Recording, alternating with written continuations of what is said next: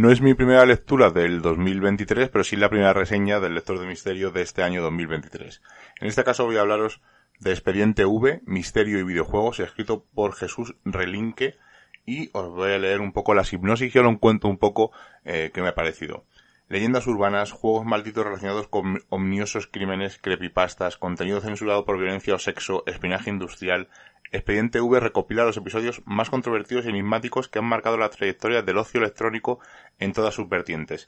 En esta página se recogen historias y sucesos relacionados con una industria que estuvo envuelta en la polémica desde sus inicios, casos como el del singular éter extraterrestre de Atari 2600, para el cual se ha entrevistado a Howard Scott Warsat, su creador, que viene a arrojar luz sobre uno de los capítulos más controvertidos de la historia del videojuego. Esto es un, eh, hago un pequeño, una pequeña pausa en la hipnosis.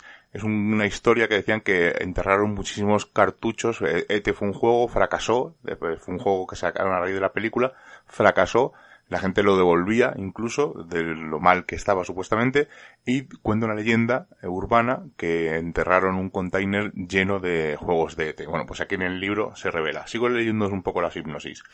¿Existió realmente la máquina recreativa Polybius?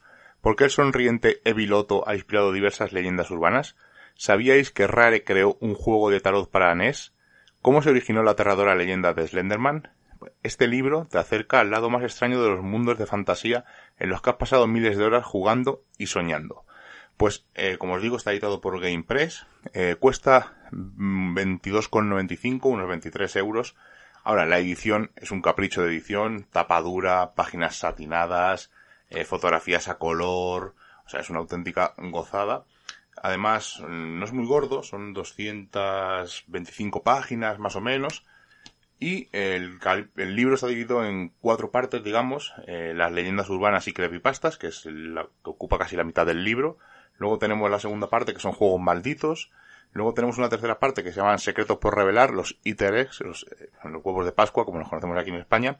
Y luego la parte cuatro, que es Censura y Controversia. Bueno, ¿qué me ha parecido este expediente V? Bueno, pues mm, a nivel, claro, eh, el sobretítulo, ¿no? Este pequeño título por debajo, Misterio y videojuegos, pues te hace pensar un par de cosas, ¿no? Que va a estar más enfocado al mundo del misterio, pero realmente está enfocado al mundo de los videojuegos. O sea, no hay, mm, eh, las expectativas que yo me creé fueron distintas a lo que me he encontrado. Eso sí, el libro está perfectamente documentado, los casos que cuenta son muy interesantes, algunos están metidos un poco con calzador, y yo digo, la primera y la segunda parte del libro, esos leyendas urbanas y creepypastas es magnífico. Eh, los juegos malditos, pues algunas leyendas sobre algunos videojuegos, relacionan, por ejemplo, el juego Doom con la matanza de Columbine y en el libro te explican por qué. Em, y a partir de ahí ya empieza esos, los, los huevos de Pascua y, la censura y la controversia, tiene poco que ver, desde mi punto de vista, con el misterio. Entonces, eh, el libro no está mal, el libro es muy entretenido, se lee en dos, tres tardes, como te despistes un pelín, te lo lees enseguida. Habla de muchos videojuegos, si eres un friki de los videojuegos, como es mi caso, pues el 90% de los videojuegos de los que habla los conocía. Eh, te habla, por ejemplo, del Manhunt, del Three Kill, que llegamos a, llega a jugar en su día, el Doom, como os he dicho, eh, Lair, que era un videojuego un poco extraño de PlayStation 3, y si leéis el libro entenderéis por qué digo que es un poco extraño, pues habla también de Monkey Island, habla del código Konami, bueno, tiene un montón de, pues habla de, Pokémon, de la música maldita de Pokémon, la melodía de la depresión, habla de Street Fighter, de Sonic, de Mario, o sea, tiene un montón de leyendas e historias.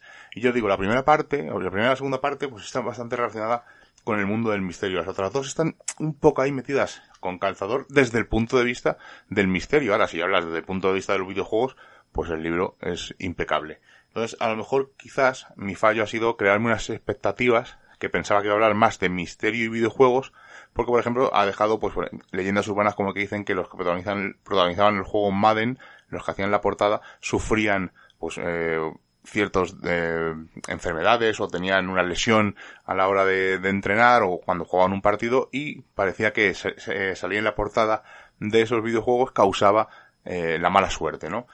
hay leyendas que, no ha tocado, que son muy, muy famosas. Hay otras que evidentemente pues Slenderman, que está muy resumida. Eh, te haces una idea sobre más o menos la historia del videojuego. Obvia, por ejemplo, los casos, el documental que echan HBO sobre esas niñas que basándose en Slenderman intentaron cometer un asesinato.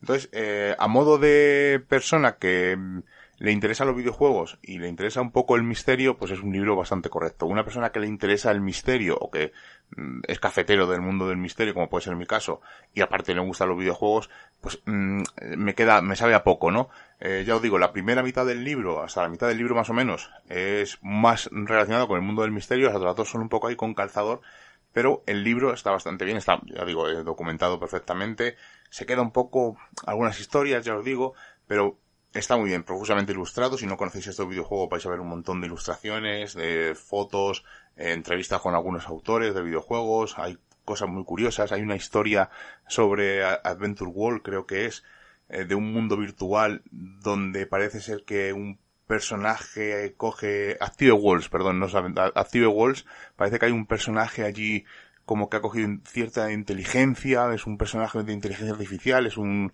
un NPC, un personaje, y hay una historia ahí muy chula en este Active Walls, es una historia muy muy curiosa que yo por ejemplo desconocía. Eh, ya os digo, el libro, si os interesan los videojuegos, es un libro de 10. Si os interesa el misterio, eh, más duro, más cafetero, como yo digo, ¿no? A lo mejor más relacionado para Linares, etcétera, etcétera, pues no llega a ser la idea a lo mejor que va a ser en un principio.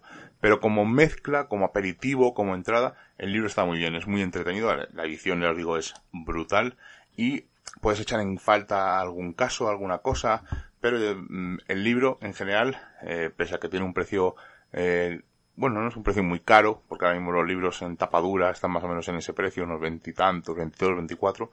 Es bastante curioso. Una curiosidad, por cierto, la quiero comentar, en algunas páginas aparecían como una especie de, en la, esquina superior derecha o la esquina superior izquierda, aparece como una especie de orb, una especie de orbes, y parecía como un fallo de impresión.